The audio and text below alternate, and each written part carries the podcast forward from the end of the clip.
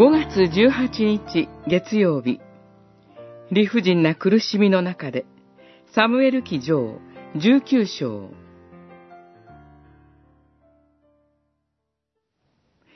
彼が自分の命を懸けて、あのペリシテ人を撃ったから、主はイスラエルの全軍に大勝利をお与えになったのです。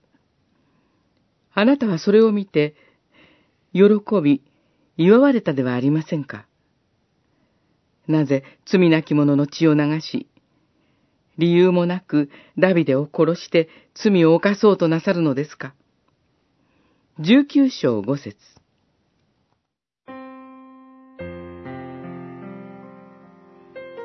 ダビデはサウル王から命を狙われ、逃げ続けなければなりませんでした。ダビデがサウルに対して何か罪を犯したわけではありません。むしろダビデは、サウルに命じられた通りに戦い、ことごとく勝利を収めました。主が彼と共におられたからです。最初はサウルもそれを喜んでいたでしょう。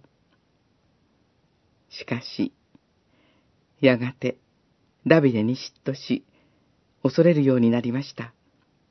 そしてついには、罪なき者の血を流し、理由もなくダビデを殺して罪を犯そうとしたのです。それはダビデにとっては理不尽な苦しみでした。ダビデは自分を突き刺そうとしたサウルの槍から逃れ、妻の助言によって家の窓から吊り下ろされ、難を免れました。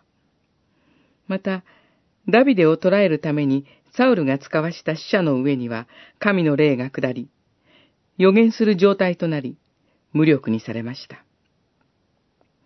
最後に、自ら出向いたサウルも、一昼夜、裸のまま倒れるという集体を晒すことになりました。私たちも忠実に働きながら理不尽な苦しみを受けることがあるかもしれません。しかし、主はいつも必要な助けと逃れの道を与え、私たちを守ってくださいます。